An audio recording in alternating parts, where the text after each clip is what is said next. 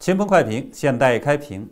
逃亡到美国来，对于香港大学的中国病毒专家严立梦一直备受人们关注。很多人一直迫切地想了解他到底知道什么，可以提供什么样的证据。现在这个期待终于又有了一些新的进展。美东时间9月14号，他和另外3名华人科学家撰写的一篇论文发表在《The Noodle》期刊上。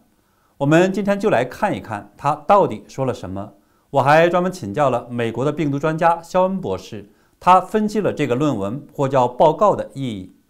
我们先来看看严立梦说的重要内容。论文以英文撰写，长26页，从基因组、蛋白质结构、分子和流行病学等角度指出现有发现和病毒源于自然的论点非常矛盾，反而更契合人工制造的特征。 报告并呼吁美国政府追查武汉PCR实验室与美国国立卫生研究院 （NIH） 的资金流交往。关于病毒来自于合成的质疑，论文提供了几个方面的证据。第一，他们比较了中共军方之前发布的2种蝙蝠冠状病毒的特序结果，统称为舟山蝙蝠病毒，指出新病毒很可能是使用舟山蝙蝠冠状病毒为模板在实验室制造的。 因为其基因序列特序的相似性高达 95%， 而且武汉病毒实验室也有能力在6个月之内完成相关的项目。第二，严立梦等提出了在实验室制造这个病毒可能采取的技术手段，即利用基因点突变技术、基因重组技术等技术手段，通过复杂的加工过程实现人造。这篇论文对此进行了详细分析，感兴趣的朋友可以找来研究一下。 第三，论文指出，中国科学家最近发表的几篇冠状病毒和穿山甲病毒的论文高度可疑，可能有捏造成分和欺骗的嫌疑，为的是向科学界和大众隐藏新冠病毒它的真实身份。怎么评论这个论文呢？我请教了美国的病毒专家肖恩博士，他给我的回复是这样的：这个报告不管是从科学证明的角度，还是从国际社会预防人类灾难的角度，都有重大的意义。 首先，它挑战了主流科学界和中国科学家给出的关于新冠病毒的来源是自然突变和进化的主导观点。对于这样的病毒，简单的认为 RNA 病毒的高突变性和病毒间的重组就会自然产生，无疑是最轻松的假说。今年3月份，《Nature Medicine》上的关于这个新冠病毒自然来源的论文发表之后。 中国科学界也陆续发表了一些其他蝙蝠和穿山甲冠状病毒的研究，基本上都是强调这些新发现的病毒与新冠病毒的相似性等等，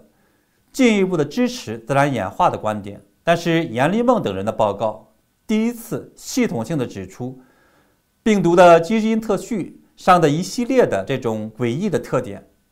认为这个病毒不可能是自然突变和进化的。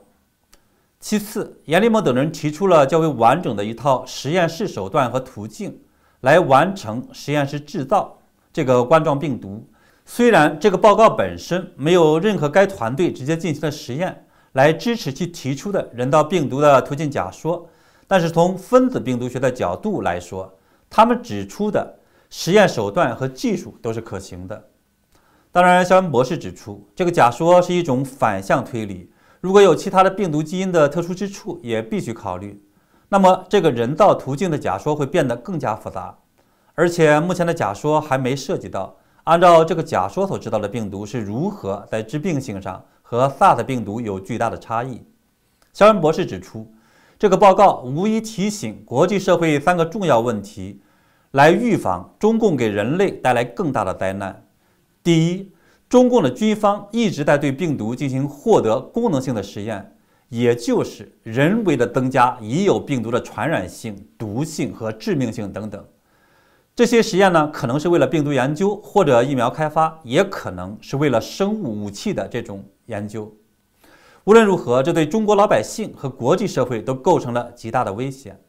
第二，中共一直隐瞒武汉肺炎早期在武汉爆发的疫情情况。 阻挡国际社会进行独立调查，使得国际社会一直无法确认到底本次疫情爆发是动物来源还是实验室来源？而这份报告的出台，更凸显国际社会必须要求中共配合调查这样的必要性。